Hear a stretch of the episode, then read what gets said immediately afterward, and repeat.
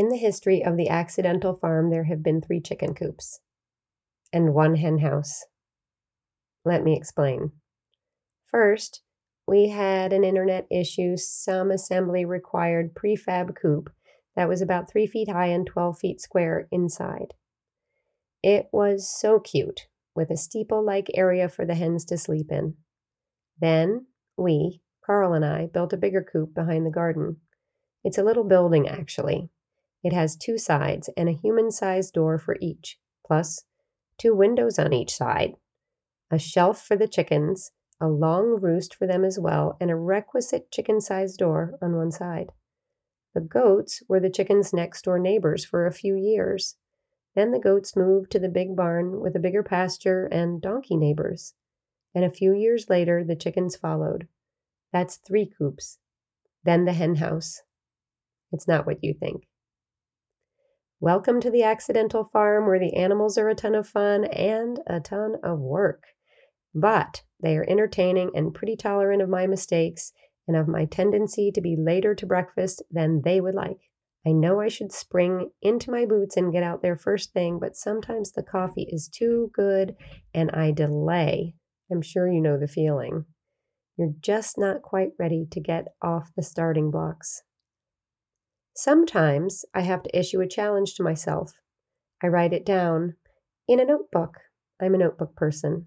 Lists, to do lists, idea lists, grocery lists, what I need from the ag store, feed, bedding, new garden shears, a different kind of shovel.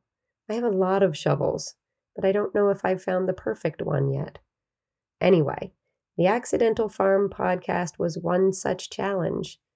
I had been creating episodes for Talk Farm to Me, my other podcast about on purpose farmers.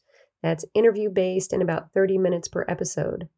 If you've never done it before, I'm here to tell you that the editing for an interview based podcast is intense.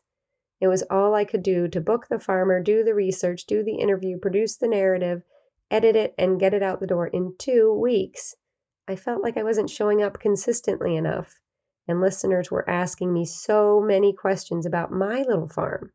So, poof, I looked at my list of ideas and decided to launch the Accidental Farm podcast. I decided it would be a daily, and I committed to 100 episodes. I outlined the first 25 right away, and here we are, with five more to go to get to 100. It's been a challenge, but I have shown up for it every day, and I'm still going. Now, maybe I should issue myself a breakfast for the barn timing challenge. I know a small group of goats, donkeys, and birds who would probably be enthusiastic about that. This is the last day this week. I will invite you to write a review on Apple Podcasts. It's pretty easy to do. I know you can figure it out. It's free. It's super meaningful to me, too. My goal is to reach as many people as I can through the podcast and you are the key to that. More than 50% of new listeners are finding the Accidental Farm podcast on Apple Podcasts, and your review will help them along. Thank you. The original coop, the store bought one, got a new life as a baby chick nursery. Carl, who is the best recycler, upcycler in the world, used it for a small flock of guinea fowl that he got one year. It saw its fair share of use. The barn, or the third coop, was a stall for the donkeys, but even with two donkeys, they prefer to share a stall, poking their heads out side by side, chewing their hay together. It's the stall in the middle that needed a new life and became the third chicken coop. It makes sense that the garden, tools, and equipment took up residence in the second coop but upon closer examination, the tomato cages, trellises for sugar snap peas, sprinklers, and hoses only really needed one side. The chicken coop side was a blank canvas awaiting a fresh idea. It's actually quite cute. Two windows, a shelf the length of the little room, about four feet wide. I removed the roost and cleaned it up. I shined the windows and scraped as much of the chicken poop off each surface as I could. I removed the nesting boxes and installed them in the barn. My daughter got involved too, and Carl, of course. He had some perfect wood at his house to improve the shelf. I unscrewed the bolt, that held the chicken's water tank.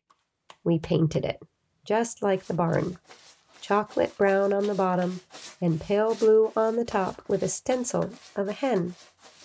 A black and white parlor style floor with adhesive flooring we found at our favorite home improvement store really did the trick.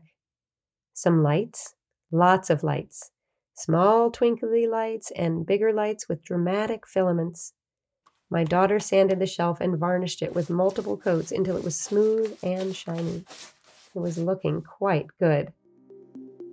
The hen house backed up to the far end of the garden. It has its own yard and gate, both of which make it even cuter. With a recent renovation to the garden beds leaving more space for visitors, the garden begged for a place to get something to drink a beer, a lemonade, a perfectly crafted cocktail. So the old chicken coop, number two, became the hen house, the smallest cocktail bar in three counties. We added my daughter's old college mini fridge, a neon light that says cocktails in pink neon. Cocktails. Get it? We even found a mini ice maker, and inside the human sized door, we used chalkboard paint to create a menu slate. It was so fun to repurpose the coop that had served so many ladies so well for so many years. It just occurred to me that a ladies' night is in order down at the hen house to honor all the old girls who live there. The fun is endless. All of the drinks have chicken names hen pecked punch, a broody Mary. You get the idea. It looks like a real cocktail bar, too. Only two or three people can cram in there, but the drinks flow from the well stocked bar and keep visitors pulling weeds in the garden. Clever, right? Thanks for being here. I'm pretty sure you'd like to jump through this episode and right into the accidental farm to go to the hen house. It will cost you some weeding, though. Next week, we are really heading to a 100 episodes. It's hard to believe. Thanks for taking the time to be here and to visit Apple Podcasts to leave your review.